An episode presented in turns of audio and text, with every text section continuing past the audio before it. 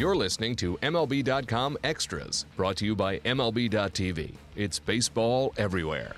Hey everyone, Tim McMaster here, along with our MLB.com Rays reporter Bill Chastain. And Bill, let's start by talking about the uh, the big news on Monday that was really no news for anyone, and that is that Chris Archer will start opening day. Uh, some of these, some teams, it's more of a surprise than others. Obviously, with the Rays, this is a guy who has become the absolute ace of this staff. But that being said, what was Archer's kind of? Was he excited about the news? What was his reaction to the news? you know, he was excited, and I think he was a little bit humbled because it is such a good staff, and he feels like, uh, you know, while he, you know, certainly embraces being the guy, you know, he understands that he's on a good staff, and and there's a lot of qualified candidates.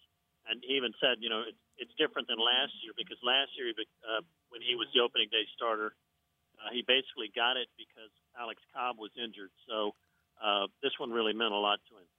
You mentioned how good that staff is, and they've looked good throughout the spring. And today, Drew Smyly good again, four and two thirds innings, uh, three hits. He allowed an earned run. He struck out four along the way.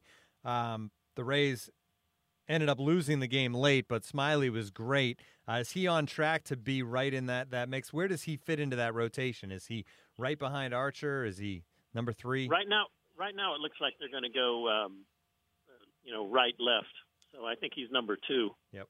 Um, not that you know, you know, once the season starts, it really doesn't matter anyway. You know, you never know how it matches up. But I think he perhaps has looked better than any pitcher on the staff this spring. He's really sharp, and uh, even the home run the guy from Philly hit today, his name escapes me, but it was like a a, a fastball out of the zone that um, you know normally would be if someone chased it, it would be strike three. So uh, in fact, he was kind of like hats off to him. Uh, you know, I'll, I'll I'll take my chances with that pitch anytime. But he really knows what he's doing out there. He feels great, and uh, like I said, he he really really looks good. So the rotation of right now certainly looks strong for the Rays. When you look at the future, I know Taylor Guerrieri's been up this this spring. He's pitched with the major league club. He's the number six prospect, uh, five and two thirds versus three games. He made his first start though on Sunday and was really good through two innings before a tough third inning. Um, he's obviously a guy who just reached Double A in 2015, Bill. But does he look like he's on track to be another one of these great Rays starters down the road? Well, actually, they've got they had four guys in camp that I, you know, Cash uh, really touted, and that was Guerrieri, uh, Faria, uh, Snell, and um, Schultz, and all of them got options. I mean, uh, all of them got options. They save for Schultz. He got uh, reassigned. He's not, you know, then they don't have to option him yet. But um, you know, all of them impressed. They were all, uh, you know, really uh, were composed and had a lot of poise, and and their stuff is, you know, obviously, uh, you know, anybody can see how how talented they are. So they, they've got a lot to be excited for. But you know, there's no reason to to rush him when you got five, you know, quality starters at the major league level. Certainly not. Uh, it's always good to see these guys get a taste of it during spring training and to see how they react. And obviously, getting a chance to talk with all those guys that are in the rotation can't hurt these guys either. Um, you had an article up this week, Bill, about the bullpen structure and what the Rays are kind of looking for in their bullpens. I thought it was really interesting looking for guys who can go multiple innings.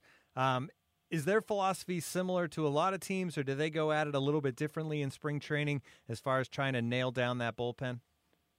Yeah, they're they're trying to look to to find the guys that can give them, you know, four outs or six outs, uh, and they feel like that'll help them bridge the gap, you know, on you know from one night to the next instead of, um, you know, guys who who can't go more than one inning. So, um, you know, and there are some guys who don't fall into that category, like Xavier uh, Cedeno, who you know they like to have him fresh to match up with left-handers even though he can get right-handers out as well. And I don't think you'll see Boxberger do that much this year. But uh, other than that, um, you know, they're pretty excited about trying to get some guys who can fill that criteria or fit that criteria.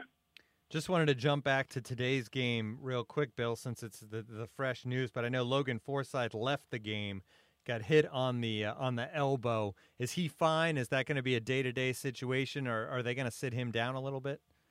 It swelled a little bit, but he he sounded like uh, when we talked to him afterwards, like uh, everything is fine, and you know they're off tomorrow. He expects to play on Thursday, so um, I don't think there's you know they said it really kind of missed any you know it, it was close to hitting where it might have really hurt him, but uh, he was fine.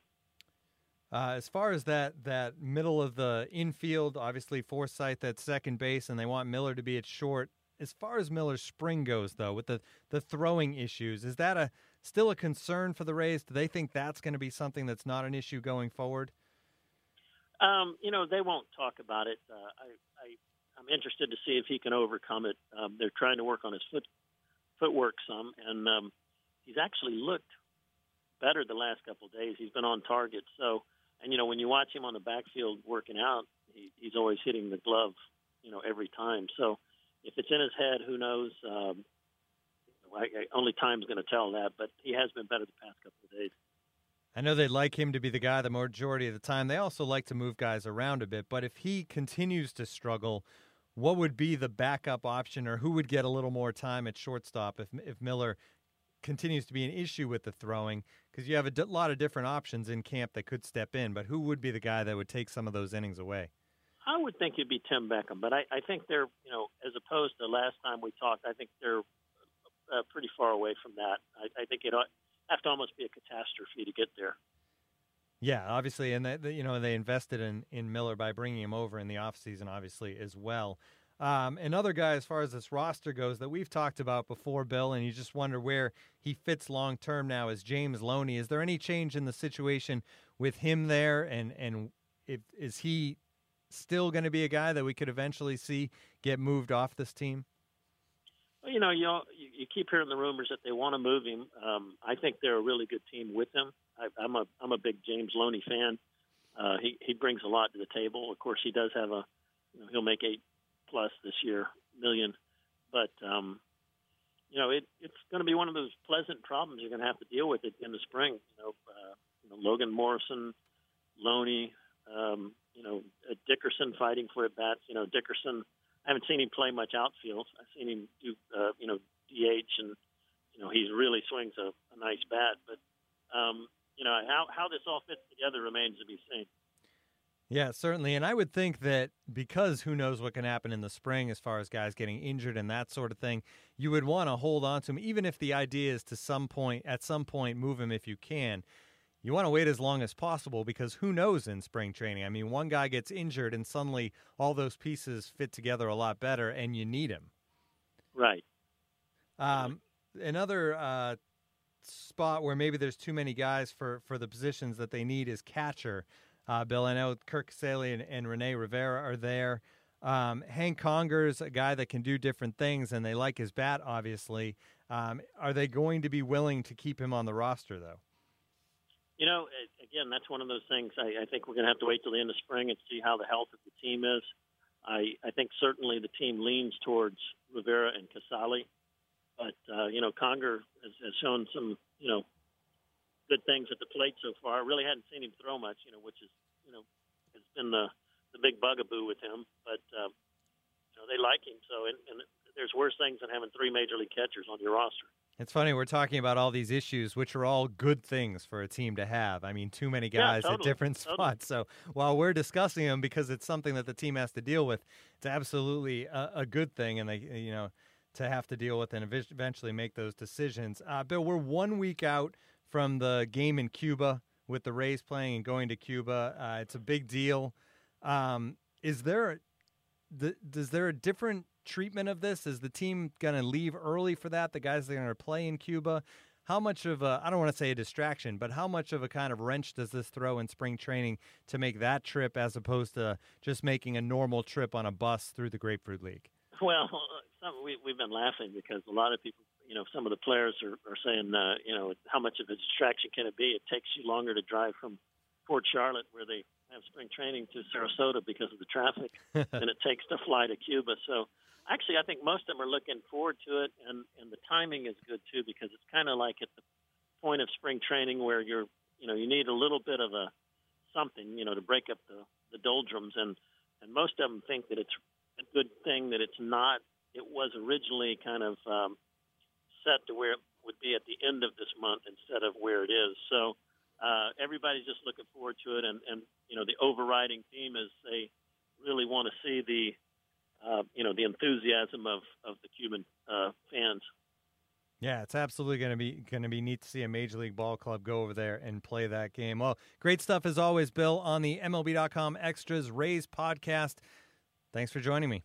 MLB.tv Premium, the number one live streaming sports service, is celebrating 13 years. Watch every out of market regular season game live or on demand in true HD. Real time highlights, live look ins, pitch tracking widget, and more. MLB.tv Premium includes a free At Bat 15 subscription. Watch live baseball on over 400 mobile and connected devices. Watch at home, in the office, or on the go every night on every device. Blackout and other restrictions apply. Visit MLB.tv for details.